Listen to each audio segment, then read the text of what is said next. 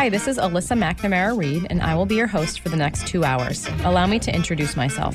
I am a certified financial planner practitioner and an investment advisor. I am co owner of McNamara Financial Services Inc. in Marshfield, Massachusetts. McNamara Financial is a federally registered investment advisor, and by my definition anyway, is a true family business. We work with clients like you every day, regular people that need help making sound financial decisions, or people that want one less thing to worry about. I work with clients for a fee based on assets that I manage, or an hourly or flat fee for creating financial plans. I am not compensated via commissions unless I have the pleasure of helping someone with their insurance needs. There are some things worth paying for, and perhaps a lifetime of financial security is one of them. I, of course, cannot guarantee that working with me will ensure a secure financial future. McNamara on Money has been a call in talk radio show since 1990. I love hearing from listeners, and there truly are no dumb questions. In fact, I like the simple questions because everyone should have the answer to those. Just don't call me asking for the next hot investment or which market is going to outperform this year. Number one, that's not the nature of this show. And number two, I have no idea. Any advice I give to a caller is meant to be generic in nature and should be verified with his or her own financial professionals. You will hear about a variety of topics on this show that relate to investments and personal finance. We try to cover topics that people can relate to regardless of their net worth or financial situation. And of course, we try to keep it interesting. I would crunch numbers for two hours or spreadsheet cash flows because I'm a total math nerd, but that wouldn't much make for good radio. Instead, I choose to educate people on topics surrounding big financial events in life, like marriage and divorce, kids in college, death of a loved one, career changes, and of course, retirement. I once heard that it is a smart man that knows what he doesn't know. I'm sure it was my dad that said that, and I'm also sure that it applies to women. That is why I invite guests onto my show that have expertise in different areas also related to personal finance. I feel it's important to note that the opinions of these professionals are not necessarily the opinions of McNamara Financial or any of its advisors. As long as we are on the subject of disclosure, I should note that while we may discuss investments and or markets on this show that past performance is not indicative of future results. Thanks for tuning in. You're listening to McNamara on Money. I'm Alyssa McNamara Reed. Happy weekend, everybody. Joined this morning by my husband and business partner, Kirk Reed. Good morning. Morning. I don't hear quite as many distractions in the background anymore. Nice. Uh, we still have, there's still The guinea singing pigs. guinea pigs. they're- Yeah. Uh, but the skating has has stopped. Nice. Um, all right, we're talking about. Well, this is our thanks and giving show. We've done this, I think, every year for the last. The oldest outline I could find was about four years ago. Um, and so we always do it a little bit different, but this year really wanted to focus on, um, well, the idea of giving, but helping people understand when they can afford to be giving. And and I just um, I got a text from Auntie Sharon, Sharon McNamara, Boston Connect Real Estate. She's a um, uh, generally has WATD on in the mornings and listens to our show. Good morning, Sharon. Anyway, she just messaged, um, kind of tossing in a new spin to this, and um, she was talking about, um, you know, how she paid for her girls to go to college and helping with rental expenses while they were in college and I don't know if maybe immediately after college while you know kids are getting on their feet and you know just sort of throwing that in as well as that gifting or is that just an expense in my life and um so I, give me a few minutes to loop that in to the conversation Sharon but I think um I do think college and the amount that people pay for college, the financial burden that they take on for college. I mean, people can look at it either way. Some people look at it as a gift, and some people look at it as just something that they're responsible for. Um, but I think that that is some similar to this discussion where we're talking about affordability of beginning to gift your assets, like spend down your assets because you'll probably won't spend them in your lifetime. So determining affordability of that and determining affordability of how much of the college burden you can take on as a parent. I think they're very similar conversations because it really all comes down to um, affordability, but it's it's a little bit different in terms of like if you're retired and you start uh, you take on this expense of gifting, right? And and it's a discretionary expense. Um, if you take this on and you gift too much, there might not be uh, coming back from it, right? Like there, there. How do you recover from that, right? Like if you give your kid $100,000 and then markets turn down and you live a long life, like how do you recover from that? Whereas with college, I feel like it's a little bit different in terms of at that stage in life. Um, your ability to absorb eh, eh, that and um, your resiliency, I think, is um, you have more resiliency at that stage in your life because when you're getting your kids through college, you're likely still working. So for people that take on arguably, I'm going to put in air quotes, too much of the college burden, they can adjust their lives in terms of how long they work in order to recover from that. So they're more resilient in that regard. And that, well, you don't have to retire at 62. You could work three more years because you took on a little bit more of the college burden than maybe you I shouldn't use the word afford, but you took on more of the college burden than anticipated, for example, and let's, you know, work a little longer so that you're in a better financial situation. So I think it's different in that regard, but but yeah, or yeah, and you can Right. or, and or you, know you can work more hours. Yeah. uh, you could, you could change job. Maybe maybe if there's a spouse that's not working, could get a job, and you know so you have a little bit more flexibility Mm-hmm. uh, in the college years. But once you're retired, I mean, yeah. specifically if you're older, you know, if you're in your you know late 70s or 80s, I mean, the, you know, the odds of somebody going to go get a job or something to to make you know make up Mm-hmm. um, lost you know lost money is is pretty unlikely. Right, right. But I but I appreciate that. Um, text Sharon, thank you. Good. I hadn't really thought of that as it related to this conversation, but maybe we'll find a way to loop that in a little bit later in the show too. Um, I wanted to talk about um, again just before the show. We were sort of setting the stage for. Let's talk about the different types of assets that people have and how the conversation or how um, yeah how, how your thinking in regards to gifting might change based on the types of assets that you have. So um, retirement accounts non-retirement accounts i guess i'll throw i did throw cash in there didn't i as like sort of a separate one? Mm, I'm, I'm not sure if i want to keep it separate but for now cash in the bank and real estate. So those are generally speaking the type. Well, I guess uh, a business asset could be another one, like an another illiquid asset. It would be like a business, right? Uh, what could you sell your business for, um, et cetera. So those are generally speaking the types of assets that people have, right? Um, let's talk about someone who has. Um, where do we want to start? I guess let's start with the easier conver- the mm, yeah. Let's start with the easier conversation. Someone that has a large. Uh, if you're thinking about your assets. Um, and if it's a pie chart, right? And each slice of the pie, one slice of the pie is retirement assets, another slice of the pie is non retirement assets, another slice of the pie is real estate. If you've got a business, you can throw in another slice of the pie there. How big of a slice of your pie is, oh, how timely that we're doing a Thanksgiving show and we're talking about pies. um, how big of a slice of your pie is I, not? I didn't I didn't see any pumpkin pie this I year. know. Sorry. I, hey, excuse me. I did a lot of cooking and made a lot of different things. There was an avocado mousse chocolate pie. How come you didn't get right into that? It was so good, by the way. I made.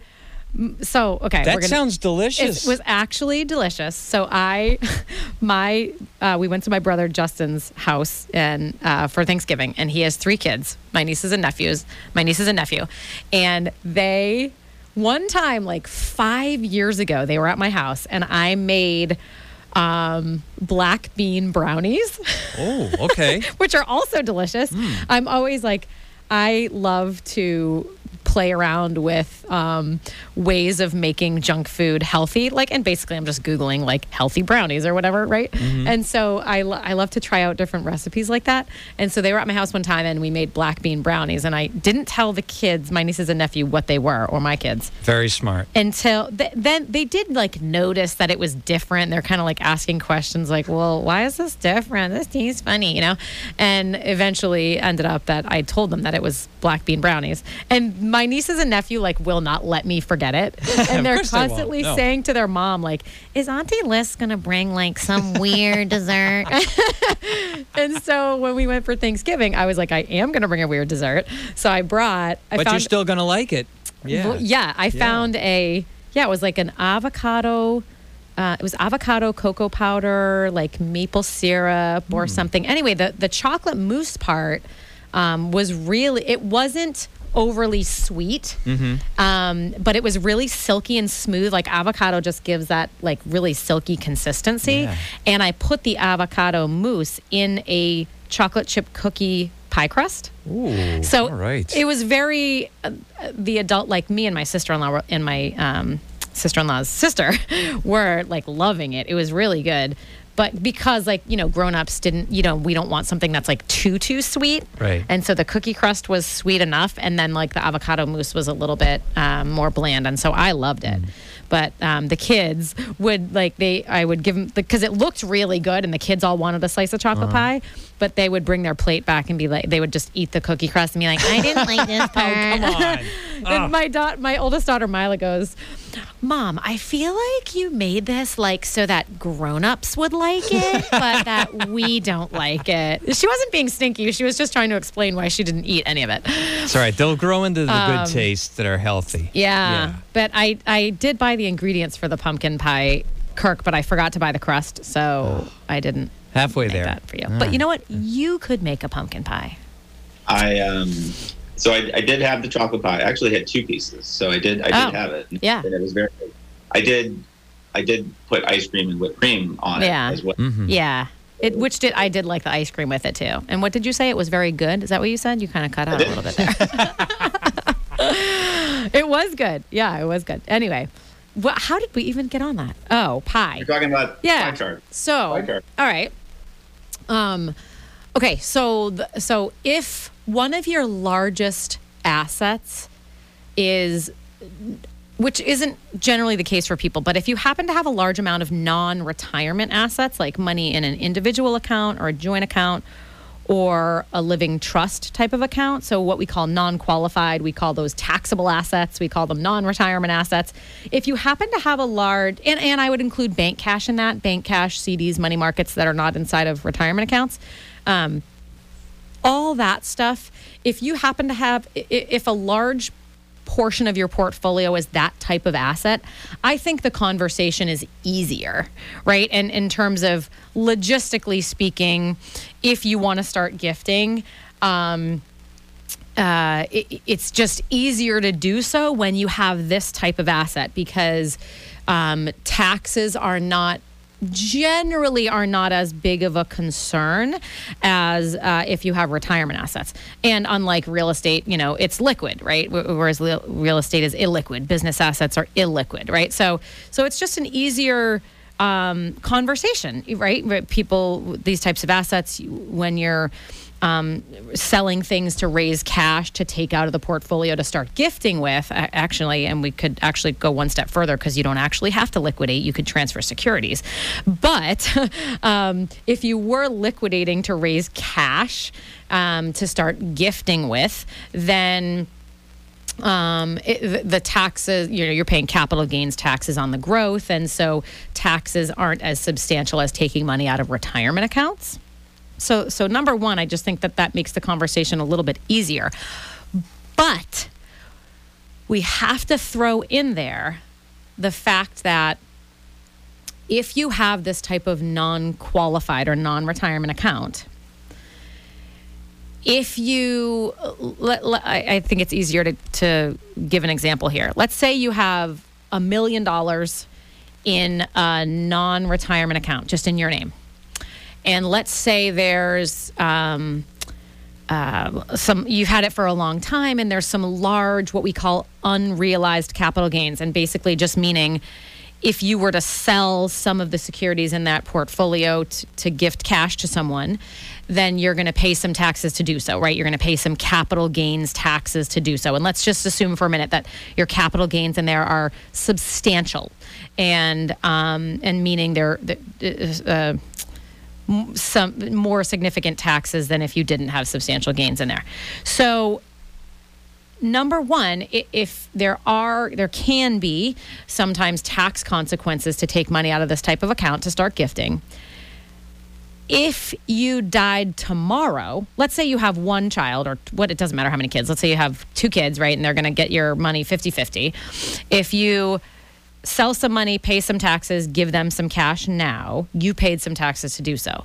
But in this type of non qualified account, if you died tomorrow, under current tax law, they would inherit that money if they were 50 50 beneficiaries, for example. They would inherit that money and could immediately sell with no tax consequences because under current tax law, we have what's called a step up in basis. Basically, uh, unrealized capital gains under current tax law for someone that has a non retirement account are basically forgiven, right? So, so what what the basis what the basis is for taxes is stepped up as of date of death. So kids could fairly immediately sell it with very little to no tax consequences, even though you have a large tax gain in your lifetime, right? So they could sell it after death. Some types of trust account, uh, uh, ask your accountant, please, because some types of trust accounts, like irrevocable trust, for example, might not get that step up in basis, and that's a different conversation. But I ha- you have to throw in there that yes, when you're starting to gift, it's an easier conversation when you have this type of non retirement money because you're not worried about income taxes to take the money out. But that type of account is the best account for your kids to inherit because the tax consequences are essentially eliminated under most uh, under many situations again unless it's a certain type of trust um, so you got you have to throw that in there like and and and if someone is you know, 96 and, and going to give somebody $100,000 and pay some capital gains out of their portfolio to do so, like, you know, I hate to say it, but like, could, is the conversation, well, is it better to just wait until after mom or dad passes and then there's no tax consequences to do so? And, and oh, there's this old saying in our, I don't know if it's my dad saying or, or an old saying, right? Like, don't let the tax tail wag dog, right? And and so you know basically you know you shouldn't let taxes like control your financial life but it is a part of the conversation um, so i just had to throw that out out there in terms of it's more tax efficient for your kids to inherit non-qualified money after you die if right. especially if there are large unrealized capital gains in the portfolio Go ahead. Yeah, I had you know kind of a, a thought and and a question maybe on that topic. So, you know, let's say you know uh, an older individual owns you know stock that they've had for a long time, and it's you know so it's highly appreciated. Yeah. And I know that they can, you know, they can gift that stock to say like a charity, and yeah. if they did that, basically, um, you know, so they're basically giving the shares away to the charity, and so because they're not liquidating, you know, they're not, you know, they don't have to realize any of those gains. Um, yeah. and they're able to basically they're able to deduct you know the the current value of the stock you know whatever that is uh, as a you know as a charitable uh, gift uh, and then the you know the um, you know the charity can and then sell it or you know do whatever they want with it um, what I you know what I don't know and I'm sorry I don't know the answer to this but could you could you do that same thing with like a child where you could gift stock to a child like if it's highly appreciated? Yeah. And and then so basically then if the child were to sell it they would would they inherit this, the basis and yeah. Then, yeah. So when you gift securities um the it's there's what's called a carryover basis. So so in that example where you have a highly appreciated stock if you gift shares of that stock um, to a child, for example, your they inherit your your basis carries over, so you don't have a, a gain on the gift. There's no tax consequences to you on the gift because you didn't realize the gain. But the your son or daughter inherits the basis and the embedded capital gain, and so he or she could sell it. And if they're in a lower you know capital if they're in a lower tax bracket that might work out if yeah. but but generally speaking adult sons and daughters are in higher tax brackets than older retired moms and dads. So that probably unless, doesn't make sense from a tax perspective but check with your cpa on that one. I'm pretty sure that's yeah, how that works. unless it's in a uh, unless it's in a covid year and your son or daughter lost their job. True story. True story. Yeah. yes. Yeah absolutely. If it's a year where they're in a lower tax bracket. Yeah. And but then still, but but that would still, I mean, that would, and that would still fall under the, you know, you could only give up to fifteen thousand dollars a year without having to, you know, jump through any hoops as far as right. yeah, I'm pretty sure. Mm-hmm. That's true, and it must be. I'm guessing it's just the current. I'm not 100 percent sure, but I'm guessing it's just the current value Current the yeah, market current- value at the Yes. time. Yeah, yeah, yeah. current market value of the shares. Yeah. Yeah, but then it's the, it's the same conversation. Like, is it better to gift in that situation? Is it better to gift that, or is it better to die and they inherit it when under at least under current tax law, those cap the ca- the capital gains are forgiven as of date of death. Well, I mean, it also comes you know comes down if if if if they're trying to give the money sooner than later, and or if the child needs it sooner than later. That's just it's just a, you know Yeah, another, you know, yeah, yeah. Having said all this, there about about non-qualified assets and the step up in basis uh, as of date of death when someone dies. It it has been proposed, I think, several times in the not too distant past to eliminate that part of the tax code that allows for the step up in basis. I wouldn't be surprised if that eventually gets eliminated. That is an amazing uh, tax. Uh, that that's an amazing benefit. That's an amazing family planning um, tool to be able to pass what can sometimes be substantial amount substantial amounts of non-retirement assets to either uh, to a spouse or to the next generation, and eliminate unrealized capital gains as of date of death. And I wouldn't be surprised if that goes away. It's like too wonderful. It's like too good to be true, with all the um, something's got to give in the tax code at some point with all the trillions of dollars that we're spending and and it has to be paid for at some point. Um, anyway, okay, so we let's come back a little bit. We were talking about like uh, when it comes to the logistics of gifting and like types of assets um, that you may have and how the conversation goes in terms of pr- proceeding along this route of I'm going to start gifting. What types of assets do I have? What's the best place to take it from? If, like if someone has, let's say for example, you want to start gifting to your kids, or you want to gift a substantial amount to one of your kids, 100,000, 200,000. If you have all retirement assets, like a lot of people just, a lot of people, the, the majority of their portfolio, except for their home, but a, lot of people, they're, they're a large percentage of their portfolio pie, right? Biggest slices of that pie are usually, are often retirement assets, right? Because you're working, and you're putting money in your 401k, and your employer's matching your 401k, and you might get profit sharing your 401k. Like you're pumping money into retirement accounts through your working years. It's not quite as common, other than inheritances or sales of piece of real estate, not as common for people to have like really sizable amounts in outside of retirement accounts.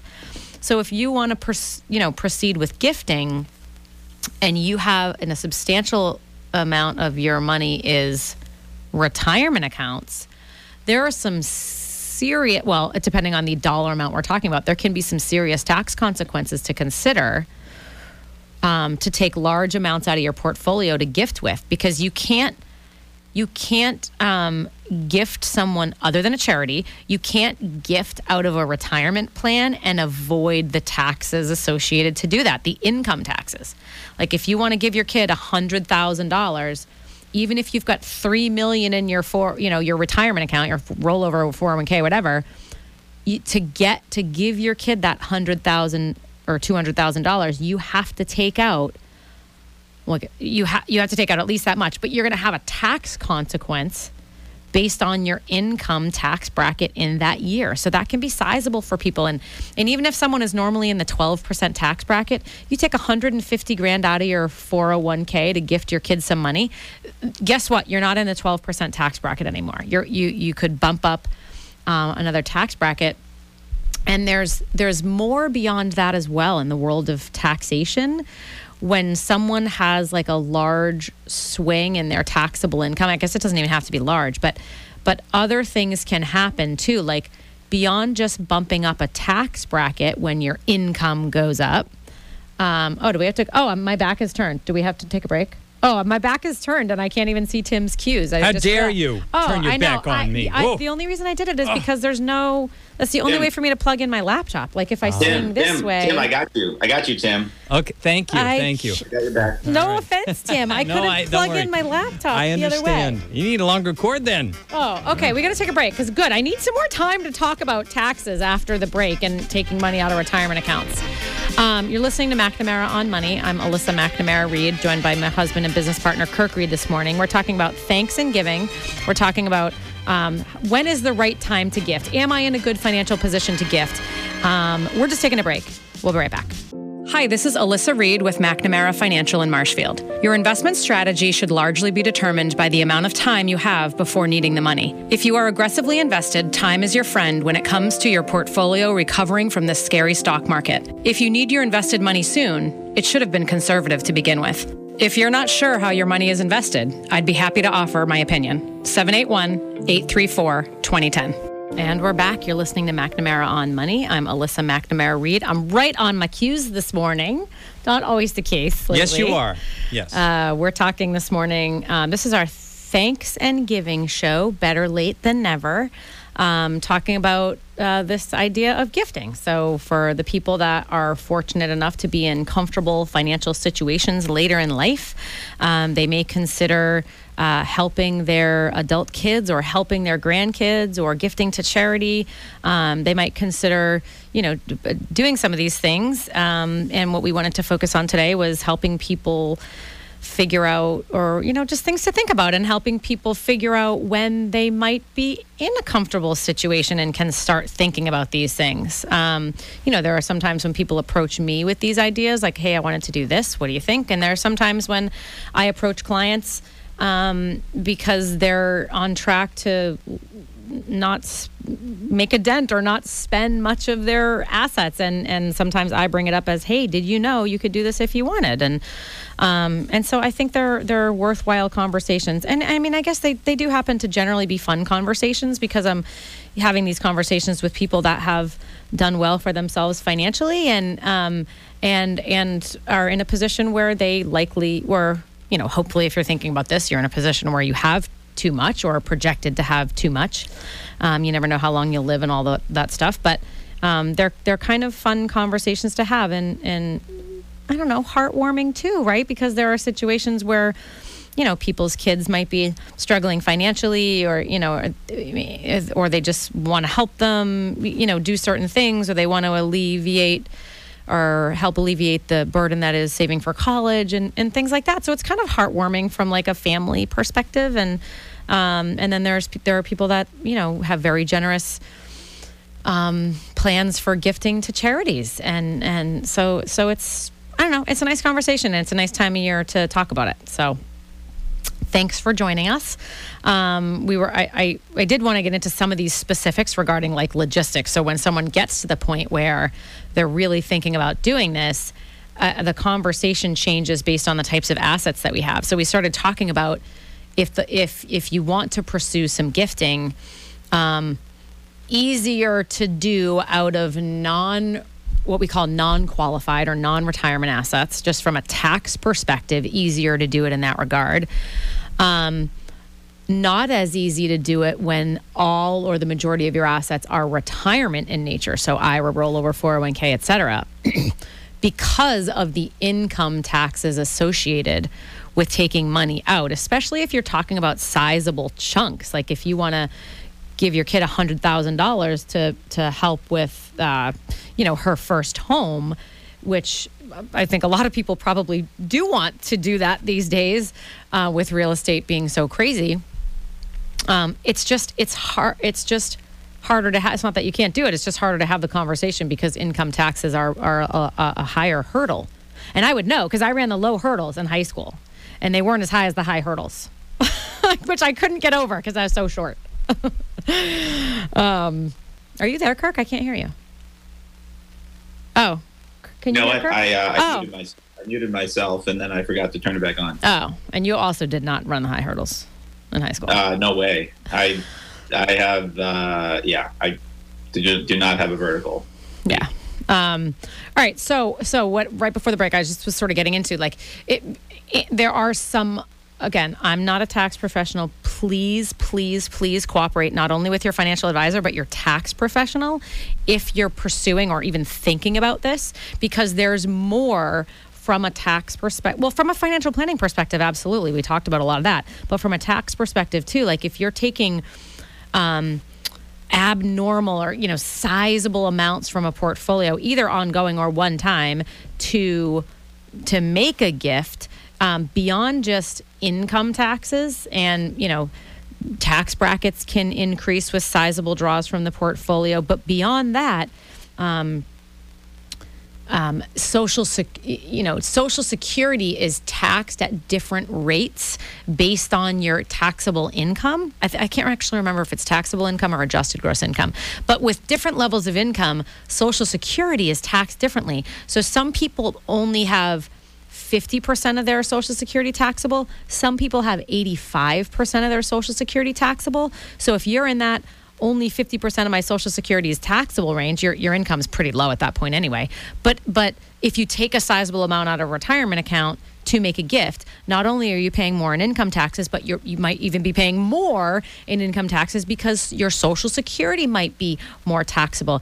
Um, also, changes in your income can increase the amount you pay for Medicare premiums yeah. temporarily, but still can be what a, it's like a two year cycle I believe, but, right? And that and that could be and that could be a fairly big, yeah. I mean, several several yeah. hundred dollars a month yeah. know, increase. Yeah. yeah. and I believe they're running a two year cycle on that. So if you bump up your again, I think that one's adjusted gross income. If you bump up, I'm just going to use the word income because I don't know for for that one. I don't know if they look at taxable or adjusted gross income.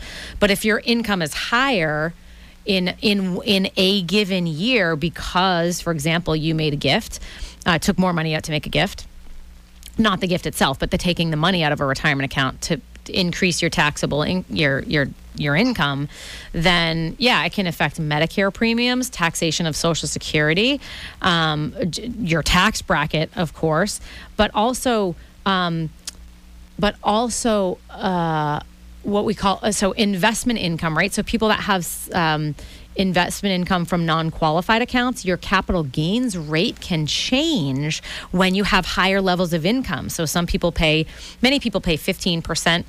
Um, to the federal government for capital gains taxes, but people that have higher amounts of income pay what's called a Medicare surcharge on top of that, which is another 3.8%. There's also a higher capital gains bracket that's 20%, plus there could be that 3.8% Medicare surtax, and that's all based on what is your income. So that's what I mean by like, depending on where you are, sometimes a small change in income can change a lot of these things. But really, what's more common is like, again, you take 100 or 150 grand out and you really change your tax picture in one year, there's just a lot more going on than, oh, I'm going to pay like, you know, 30% in taxes on that. There's a, there's more that can be impacted when you when there's a swing like that. So absolutely people should be cooperating or at least asking questions of their tax advisor, um, likely before they proceed with this. Like I actually I just had a situation recently where um, I helped someone take a relatively small sum out, but we took it out of retirement for the purposes of gifting. It was relatively small. Um, turns out, tax advisor said, you know what, that's not a great idea. Better to take it from another place. And we had enough time to put the money back in to avoid the taxes. So, but that was a that that's not always the case. There's just a 60 day window in order to roll money back into a retirement account to avoid the taxation of it, um, and you can only do that once a year. So so really, really tread lightly there from a tax perspective, and that's where a tax professional can be really helpful. But um, so that's why I kind of meant by like the conversation is harder in this regard when the majority or all of your assets are retirement in nature. Did you have a Did you have a comment? Well, uh, and also that you know, depending on the size, you know, you might have to file a you know a gift tax return. Yeah. Uh, you know, so your accountant would have to know about that uh, to help you do that, and you know that's something that can help you know can affect your you know your lifetime you know mm-hmm. uh, exclusion mm-hmm. uh, so you need to be aware of that depending you know obviously that depends on your overall you know assets you know whether or not you're gonna most people that probably isn't going to affect them but um, but some people it will yeah. um, and that's why you know everyone you know should at least run that by their tax advisor to see what they need to do and, and also understand the you know the the implications as far as uh, you know future taxation of their estate um, by by making these gifts today. Yeah, uh, and also in gifting to you know there's the the generation skipping tax. You know, so like yeah, yeah. Gifting to grandkids. The GS uh, are, the GSTT. Yeah, there are different you know there are different rules for that, um, and so you got to you know you got to be aware of all those different different rules. Yeah, so there there are some people that pursue gifting in order to shrink their taxable estate, which is like an estate tax planning tool. So in Massachusetts under current law, and I think it's been this way for quite a while, right? That there's a $1 million per person exemption in the state of Massachusetts. In other words, if you die and your estate is worth less than $1 million and you hadn't gifted any substantial amounts in your past, that might change that. Um, then you don't have a taxable estate. But if you have like a million and five dollars as as your taxable estate at death, you have an estate tax problem. Granted, at that amount, it's a small one. But if you have like 1.5 million, you, there can be some some substantial taxes uh, uh, to the state of Massachusetts in terms of an estate tax. So some people pursue gifting to reduce. Again, likely they're the same people that are in this position where they're financially secure and they can afford to pursue gifting. But some people do it not just not just because for the reasons that we've already talked about, but also because it's an estate tax mitigation tool. But and, to, to your point, you have to be careful about the amounts that you're gifting because gifting over the annual limit of $15,000 per person per year can reduce that million dollar exemption that you have. So that that that would be uh, you wouldn't be making any headway there if you were gifting sixteen thousand dollars per year per person. You're not making any headway. You're reducing your exemption in the future. Right, um, and, and, and sometimes people do it uh, also to you know get money out of their name. You know, for you know if they might go into a nursing home at some point yeah. down the road, uh, and that. But you know, right now, you know, there's a five year look back, so you know you need to do that you know more than five years before you go into a nursing home. So there's you know there's planning and and, and lots of thought that has to go into that as well. Yeah i'm really i'm really glad you brought that up. I did want to touch on that before the end of today's show. That yeah if you're like there are some people that have done um, nursing home planning we would call it i guess where they some some people put their home into an irrevocable trust or they you know put a sizable amount of assets into an irrevocable trust and if you do that, again, within five years under current law of needing to apply for Medicaid, should you ever need to apply for Medicaid for, for long term care, um, then that asset is excluded, right? It's not on the books. But if you put your home into an irrevocable trust six years ago, and then you proceeded gifting your kids 15000 per year per person every year in the past six years, that gifting limits your eligibility for Medicaid. So like if you do this this so again cooperate with your estate planning attorney or your elder care uh, attorney on this one because if you've already done some nursing home type planning then you're probably not going to be want to wanting to do additional gifting ongoing after that because it screws up Medicaid eligibility and kind of screws up that whole plan. So so for the people that are have done or are doing that nursing home planning, that's a totally different discussion. Um, but yeah, thank you for bringing that up because it can, you know, gifting ongoing. It doesn't make you ineligible. It like changes the calculation in terms of when you're eligible, right? Or, or yeah, I, I forget the specifics on that one. Yeah. Um, and that's, yeah, that's why, that's why we're that's why we're pointing pointing everyone to your to your uh, estate planning attorney, your your elder planning attorney. Yeah, yeah. These are the types of conversations where you need multiple. Generally, should have multiple professionals involved because they're really complicated. And, it, and, yeah, and it's always and it's always I, changing. Too. Yeah, I did. I did want to touch on real estate, like when we were talking about the different slices of the portfolio pie, and um if if real for many people real estate is a huge slice of their pie when it when, you know if you think about your net worth and how much is the value of your home relative to your net worth it's usually a pretty substantial percentage right mm-hmm. so there are i was trying to think about like along the lines of this nursing home planning there are many people, and I think many situations where it makes sense, sometimes where it doesn't, but there are many people that would gift their home in the form of, to their kids, for example, in the form of doing an irrevocable trust for this for nursing home planning purposes, right? And so that's that's it's a little bit of a different type of a gift where it's not like an outright gift where mom or dad could put the home into an irrevocable trust and they can live there for their lifetime, but it's they don't own it anymore. It's out of their estate. They do that for nursing home planning reasons. And it's basically earmarked for the kids and, and they'll get it and it, there can be no lien on it if five years no lien on it from a nursing home if or from excuse me from the state if someone needs to apply for Medicaid. If again, if you do it within five years uh, of, of needing to apply for Medicaid. So that's like a different type of a gift, but I would still classify that as a gift. You're you're you're making plans in advance of your death to give assets generally speaking to your family. I don't know anyone that does that that doesn't isn't giving it to their family, like to their kids. Mm-hmm. Um, that that one is um, I had a little bit of a like there I can think of a situation where I have a client recently where we were talking about this and that one is again it's a different type of a gift where you're not giving an immediate gift. It's like a, it's sort of a delayed gratification gift but we're we're protecting the value of this asset and we're making sure that um, if mom or dad needs long-term care that that the state doesn't put a lien on it and, and take away any of the equity of, of that asset. So in some regards it's an easier conversation because you're not making an outright gift but I actually think it's very, um, I think it's very, I always tell my clients that are thinking about this, like to tread very lightly here. And, and along the lines of the, sort of the conversation we've been having all morning is that if you're going to proceed in this regard with this sort of non-traditional type of a gift, although I shouldn't say non-traditional because it's pretty common for people to do this.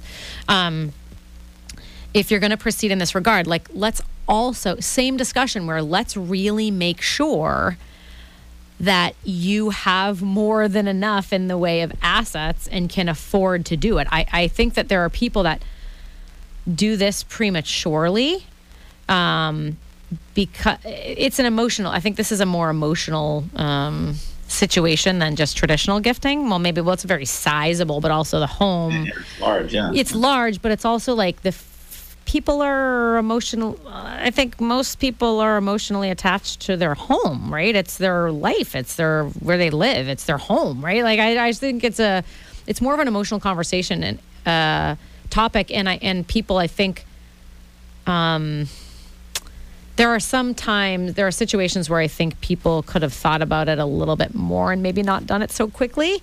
Um, because but I but I, like you know this whole all morning we've been talking about in order in my opinion anyway in order to feel comfortable to pursue a gifting strategy you should be very financially comfortable, right? We should be at the point where we think you are very comfortable that you have more than enough assets, right? Significantly more than enough assets right? Those are the people that I'm comfortable saying, yep, let's do some gifting. Yep, let's large amounts. Yep, or ongoing amounts. Yep, like it should be the people that are very comfortable financially. I think there are, um, and, and, I would say same thing where if you're thinking about um, doing this nursing home planning where you're taking your house, which is generally a large port, a large slice of your portfolio pie, it's a large portion of your net worth for many people picking that up and taking it, giving it away. Again, it's not an immediate gift to the child; it's a, it's a delayed gift, but it's a gift. And um, I, I think that it should be the same situation where someone should be very comfortable that they don't need the equity in that home. Your home is an asset. It's money. It's illiquid, but it has a substantial value, especially right now. um, yeah. But I think it's, I don't know, it's like easier for people to I don't think it should be as easy for people to put these in irrevocable trust. It, it, I, I, I don't mean easy like paperwork easy. I mean like, like I think people do it a little bit prematurely sometimes. And yeah. because yeah, maybe because it's a liquid, maybe because it's not like real money, right? It's not like you see five hundred thousand dollars in your bank account. It's just it's the house, right? It's well, well, there's also, I mean, for the people that are thinking about doing it. A, a, lot of them are thinking about doing it because they're trying to protect it. You know, should they go into a nursing home? Yeah. Right. Yeah. And but you know, but one of the rules is you know you have to do it five years ahead of you know when you go into the nursing home, and so that's you know that's a long time, and so yeah, it's it's like a fine line you know, so if you're if you're going to do that, if you decide if you talk to your attorney and you decide that's a good plan for you, then it's like, yeah, when do you do it, right? Um, you know, because and I know attorneys will. I've, I've heard attorneys, you know, tell people don't do it too early. Yeah. And and then that's you know that's a that's a vague you know time frame, but um, Yeah. you have to do it five years ahead of time, and Yeah. you know that's a long time to kind of figure out when to do that. Um, but but the way the rules are written, you know, that's the way it has to be done, and you know, so you do have to do it. You know, you have to plan ahead, and and uh, but based on a plan that you don't really know the exact time frame. So it's that's tough. That's Yeah. that's a tough tough time tough to figure out when to do that. Yeah, I was just I, I was thinking about this one because I had a recent um, client situation where this particular client is um, we've sort of been working for a while to get them into a good retirement situation, like a good financial situation in retirement, and and and we had to work to get there. And of course, they, I you know, me meaning me, I we meaning yes, of course, I was. Um, helpful in terms of the advice and stuff but they had to do the work to get there right? They had to start paying attention to their expenses. They had to monitor their draw from the portfolio. They you know had to work a little bit longer than maybe they wanted to. Like they you know they had to do the work so that we could put together what what we thought was a good comfortable plan. And we're like just getting there right? Like things are looking good and and then they approached me with hey i'm thinking about this for the house because an attorney had mentioned it to them. And this was just an example of in, you know i had to have this conversation with them like i think this could be a good idea for you. Um, it works for many people. Legally it, it, it works at least under current law. Um, if it's drafted appropriately right? Like the attorney drafts it properly. Um, but I'm nervous for them because we just got to this point where things are looking comfortable. And I had to throw in there the fact that one of the reasons things are looking pretty comfortable right now for this particular client is that the markets are so strong. Not last week, but they're but but they're so strong right now and I said can we give it a little bit more time? You know, this is a huge decision. Can we give it a little bit more time? I want a little bit more time to go by and see that, that we can continue to be in that really good financial situation before you remember I was talking about that buffer. I, I, I don't want people to pursue with large gifting or or something like this. We're putting a home into an irrevocable trust. I don't want my clients doing that unless we've got that buffer, right? Like not only are we in a good situation, but we think we're in a really good situation. And and I've got enough buffers in there that I'm comfortable that if X, Y, and Z go differently um, for a long period of time, then then we have enough buffer in there where I'm still comfortable. So that was just I'm glad you brought that up about about um, about nursing home planning because that's absolutely a, a huge part of this where where people where sometimes parents aren't gifting in that traditional sense, like money every year or a large gift, but it's I'm positioning assets for them for the future. I'm not going to touch them. Um, but if we're doing that, let's make absolutely sure that we don't need to touch them later. And so that that's so tread lightly with that with that stuff, which I guess was the whole point of like of today's show. You know, thanks and giving. When are you in a position to start gifting if you want to to your kids uh, during your lifetime? And the whole basis of that conversation is when we feel that we can very comfortably afford it. When when you feel like you're at the point where I can do this, and even if markets, even if we have a three to five year bear market, and even if inflation's higher than normal, and that, you know X Y Z, um, we've got we've got enough buffers built into that plan that that you're going to be okay, e- even if you do this. So you know, I, with this type of thing, I'm not the most conservative advisor in the world. Like I have plenty of clients that are invested aggressively and all that stuff, but with this type of thing, I tend to be pretty conservative as we as we tread uh, down this path because, like I said before, this is a stage in life where you're not as resilient as you are in your working years. Right? Those working professionals, markets go down for three to five years, inflation six percent. You keep working. I know sometimes that's not as easy, right? I, I understand layoffs and things like that, of course, and it's not that easy. But but generally speaking, you're way more resilient in your younger years financially and physically than than when you're 75 right and and and there's you don't have as much to fall back on your assets are what they are it is what it is it's it's nobody else is right helping you out you gotta help yourself so tend to be a little bit conservative with these discussions. then again, then again, uh, then again, our parents are both in their 70s and they're still working. I know.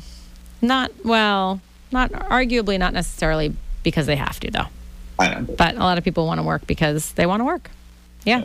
And and but that's a good point actually. There there are a lot of people older in life that could be resilient because they have earnings capabilities. I just, to, I just yeah. say that in case there's somebody 75 listening and being like, "Hey, I'm still working." I'm yeah. Still, I'm still I'm still able. I can do all these things. Yeah. No, it was nothing about abilities, but more of like yeah, personal preferences. Yeah, plenty of people working later. Like the people that you know have um, you know, consulting abilities and, you know, still have their toes dipped in a business.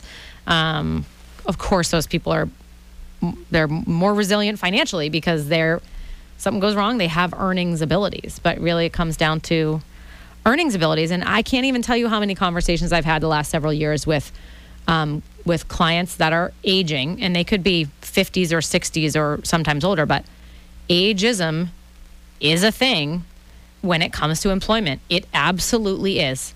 And you, I don't know if there's anything we can do about that. And, you know, that, that that's what I mean by resiliency. Like, as you age, it's not, it's, you know, 75 year old clients might, you know, someone might be perfectly, you know, just as capable, if not more so, than a 40 year old professional. But there are just certain occupations where where ageism comes into play like in, and hiring is is you know and, and becoming employed at an older age in certain occupations is just not as easy and that stinks because we're all getting older. um, thank you, Tim. He just had to run in and give me the two minute um, because my back is still quite rudely turned. It's just a brisk walk. Turned it's to fine. him. all right. Well, I thought I hope that was helpful. That I, I I know we're past Thanksgiving here, but I did wanted to do our I did want to do our thanks and giving show. I I like doing this one. I think it's warm and fuzzy and i don't i'm not always super warm and fuzzy i guess in my line of work just because i don't know i tend to just tell it like it is and and i'm not doing any clients any favors by sugarcoating things but um, this is a nice warm fuzzy thing did you mention Topic. rmd did you mention RMDs? Oh no, I didn't get into that. RMDs to just, to yeah, charities. Just, you know, yeah. Just real, quick, just real quick, last thing. You know, so people that have to take a required minimum distribution from their IRAs or 401ks, you know, they are taxable as income, but there are some people that don't need them. And so you do have the option of donating all or a portion of your required minimum distribution to a charity and by doing that, you don't have to pay any of the taxes on the income. Work with your CPA on that. That's a good point. Work with your CPA. I believe the check needs to go direct to the charity in order for that to avoid the taxation on that. But yes, and you can do partial as well. It doesn't have to be the full RMD, but there are limits right. on it. But the limits are high. Talk to your CPA. You're listening to McNamara on Money. I'm Alyssa McNamara Reed. That was my husband and business partner, Kirk Reed. You can find out more about us at McNamaraFinancial.com. Thanks for li- listening, everybody. Uh, I hope that was inspiring. Thanks and giving. When can you afford to gift? Should you desire, nobody needs to do that personal preference. Hope that was helpful. Have a great weekend, everybody. Thanks for listening. See you next time. Bye bye.